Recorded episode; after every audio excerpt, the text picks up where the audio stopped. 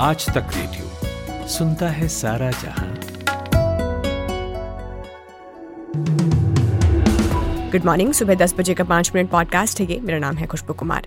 कुश्ती संघ के अध्यक्ष और बीजेपी सांसद बृजभूषण शरण सिंह के खिलाफ यौन उत्पीड़न के केस में दिल्ली पुलिस ने एक्शन तेज कर दिया है। दिल्ली पुलिस की एक टीम सोमवार रात को बृजभूषण सिंह के लखनऊ और गोंडा स्थित घर पर पहुंची। एसआईटी ने भूषण के घर पर मौजूद 12 लोगों के बयान दर्ज किए हैं। पुलिस ने बृजभूषण के घर और उनके साथ काम करने वाले लोगों के नाम, पते और पहचान पत्र सबूत के तौर पर जुटाए हैं। हालांकि इस पूछताछ के बाद पुलिस की टीम वापस दिल्ली लौट आई। ओडिशा ट्रेन हादसे की सीबीआई ने जांच शुरू कर दी है। सीबीआई टीम ने सोमवार शाम को घटनास्थल का दौरा किया। अधिकारियों का कहना है कि इंटरलॉकिंग सिस्टम में जानबूझकर छेड़छाड़ की गई, जिस वजह से हादसा हुआ। उधर हादसे में मरने वाले 278 लोगों में से 101 शवों की पहचान नहीं हो पाई है। डीआरएम भुवनेश्वर रिंकेश रॉय ने आज बताया है कि घायल 1100 लोगों में से 900 को इलाज के बाद छुट्टी दे दी गई है। करीब 200 लोगों का इलाज चल रहा है। पश्चिम बंगाल के मुख्यमंत्री ममता बनर्जी ने उत्तर बंगाल की अपनी यात्रा रद्द कर दी है और इसके बजाय वो आज ओडिशा का दौरा कर ट्रेन दुर्घटना में घायल हुए यात्रियों से मिलेंगी, जिनका पड़ोसी राज्य में इलाज चल रहा है। राज्य मंत्री चंद्रिमा भट्टाचार्य और शशि पांजा भी मुख्यमंत्री के साथ ओडिशा जाएंगे। बिहार के भागलपुर में अगुवानी-सुल्तानगंज पुल के ढहने के मामले की स्वतंत्र जांच की मांग को लेकर पटना हाईकोर्ट में एक जनहित याचिका दायर की गई है। पुल का शिलान्यास 4 साल पहले सीएम नीतीश कुमार ने किया था। 1717 करोड़ की लागत से बनने वाले पुल का एक हिस्सा 2 साल पहले भी गिरा था। वहीं बिहार सरकार ने पुल बनाने वाली कंपनी को कारण बताओ नोटिस भी भेजा है। बिहार के मुख्यमंत्री नीतीश कुमार ने कैबिनेट की बैठक बुलाई है। दोपहर 12:30 बजे ये बैठक होगी। कैबिनेट की बैठक मुख्य सचिवालय में बने मीटिंग हॉल में बुलाई गई है। जानकारी के मुताबिक बैठक में आगामी मानसून सत्र बुलाए जाने की एजेंडे को सहमति मिल सकती है। संसदीय कार्य विभाग के प्रस्ताव के अलावा अन्य विभागों के एजेंडों पर भी मुहर लगेगी।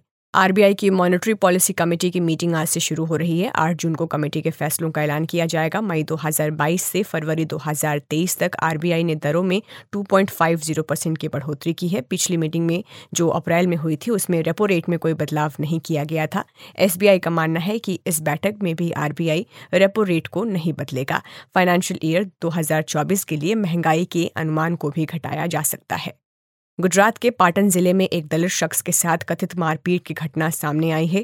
क्रिकेट खेल रहे कुछ लोगों के एक समूह ने एक दलित शख्स को इस वजह से पीट दिया क्योंकि उसके भतीजे ने मैच के दौरान क्रिकेट गेंद उठा ली थी।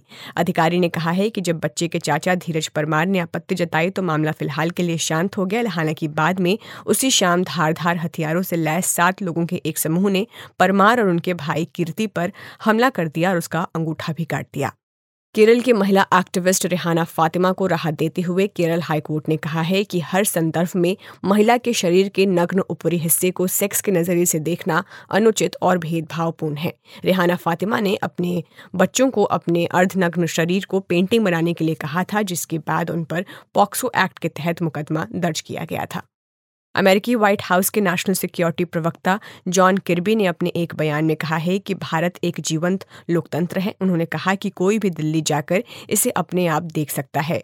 किर्बी प्रधानमंत्री मोदी और उनके कार्यकाल में भारतीय लोकतंत्र पर उठते सवालों का जवाब दे रहे थे। किर्बी का ये बयान ऐसे वक्त में आया है जब इसी महीने प्रधानमंत्री मोदी का अमेरिकी दौरा शेड्यूल है। एफबीआई के पूर्व एजेंट और अमेरिकी इतिहास के सबसे खतरनाक जासूसों में से एक रॉबर्ट हैंसन सोमवार सुबह जेल बैरक में मृत पाए गए। वो अमेरिकी शहर फ्लोरेंस के कोलोराडो स्थित जेल में बंद थे। फिलहाल उनके मौत के कारण की पुष्टि नहीं हुई है। 69 साल के हैंसन पर अमेरिकी जांच एजेंसी एफबीआई के एजेंट रहते हुए रूस के लिए जासूसी करने के आरोप थे। हैंसन को रूसी खातून के जरिए $14 लाख से अधिक नकद, हीरे और भुगतान की राशि ट्रांसफर किए गए। टेक कंपनी एप्पल ने सोमवार देर रात अपने एनुअल डेवलपर्स कॉन्फ्रेंस में 15 इंच के डिस्प्ले वाला दुनिया का सबसे पतला 11.5 mm laptop MacBook Air launch किया है। भारत में इसकी शुरुआती कीमत ₹1,54,000 रखी गई है। इसमें स्टूडेंट के लिए ₹10,000 का डिस्काउंट भी मिलेगा। एप्पल ने 9 जून तक चलने वाली अपनी एनुअल डेवलपर्स कॉन्फ्रेंस में लैपटॉप के अलावा 3 और प्रोडक्ट लॉन्च किए। इसमें mixed reality headset Vision Pro, desktop Mac Pro और स्टूडियो शामिल है। तो ये थी सुबह 10 बजे की बड़ी खबरें। आपसे फिर मुलाकात होगी दोपहर 1 बजे के 5 मिनट पॉडकास्ट में। तब तक के लिए आप सुनते रहिए आज तक रेडियो। नमस्कार। आप सुन रहे हैं आज तक रेडियो।